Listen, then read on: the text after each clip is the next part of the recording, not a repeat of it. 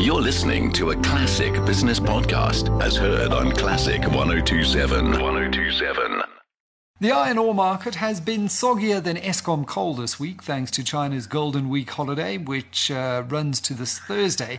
It's estimated that 550 million Chinese will travel domestically during this eight-day holiday. Holiday. It's referred to as Golden Week, and it's also why we've seen uh, something of a spike in cases of, of, COVID in mainland China as well. But there's lots of activity uh, with local iron ore and bulk materials miner Afrimat. Our man covering the story is Anthony Clark of Small Talk Daily Research, and the market was eagerly awaiting that trading update for the first half. But yesterday there was an announcement regarding uh, Nkomati. Yes, hi, hi, Michael from warm and sunny Cape Town. Yeah, the trading update is is basically due. It's probably running a few days late because of the uh, public holiday we had last week. Uh, but uh, yesterday, out of the blue, we had that uh, business rescue announcement regarding Afrimat's uh, agreement to buy Nkomati Mining, which is part of the, uh, the Unicorn transaction. They announced that probably in May for about 130 million rand. But uh, from what I understand, there's no problem with the deal. It's just that the competition commission is taking so long to actually uh, adjudicate this deal that uh, they are just unwilling to put any more money in until they officially get a rubber stamp on the bit of paper.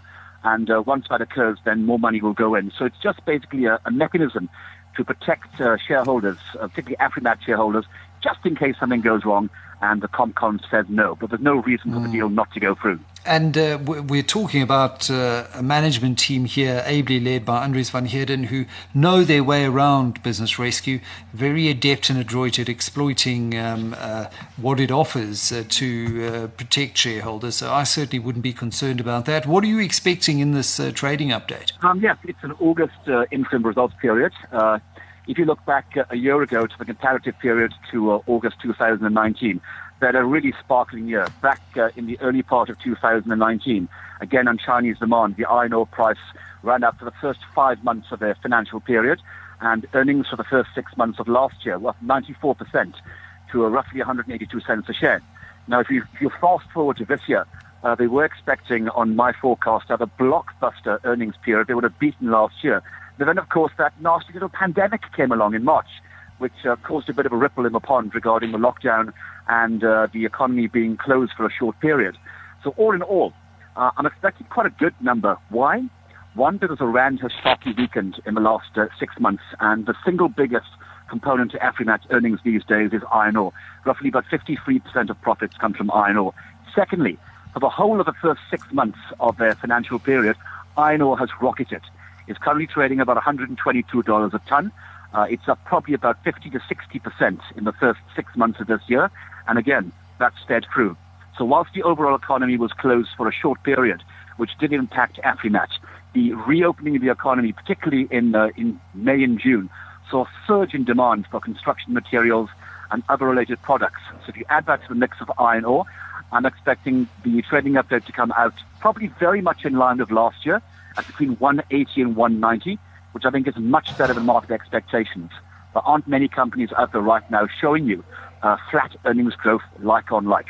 Absolutely, and uh, the the one thing I guess is that that tax shield uh, from Demang might uh, evaporate um, after it's um, used up all of those losses over the last while, as you mentioned in that note earlier today. As I mentioned in my note this morning, uh, Demang, which they bought or way back in October 2016 for roughly 320 million rand, has turned out to be an absolute jewel of a transaction. You know, that, that company is now probably paying its own, uh, its own acquisition cost in, in annual profits. And there's still many more years to come from that operation, showing you, as you mentioned earlier in your, uh, in your preamble, that uh, this management team are very adept at buying uh, distressed assets. Uh, Demang was in business rescue as well. Uh, and they bought it and they completely rehabilitated it. And it's now, uh, you know, the, the crown jewel cash cow inside Afrimat. And I think uh, going forward, there's a couple more deals uh, that might uh, add to the luster of this company as well. What's your target price for Afrimat uh, from here, Ed?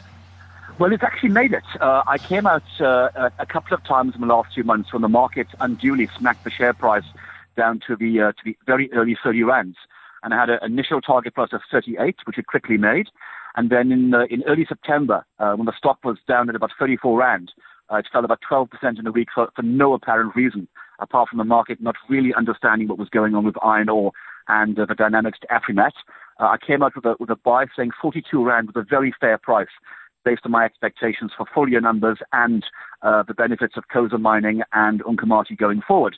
And within two and a half weeks, it had gotten to 41. So we, are now back to 36 Rand. And I think when the trading update comes out, uh, hopefully in the next few days, the market will realize that uh, once again, they got it slightly wrong with Afrimat.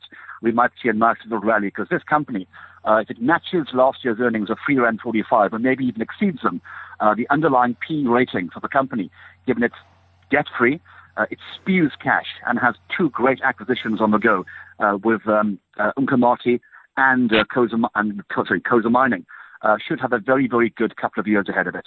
Anthony Clark of Small Talk Daily Research uh, with an update on Afrimat. Certainly, that unicorn business rescue, uh, a non issue, and uh, the market seems to be surprised again when we see that uh, trading update, which should be any day now.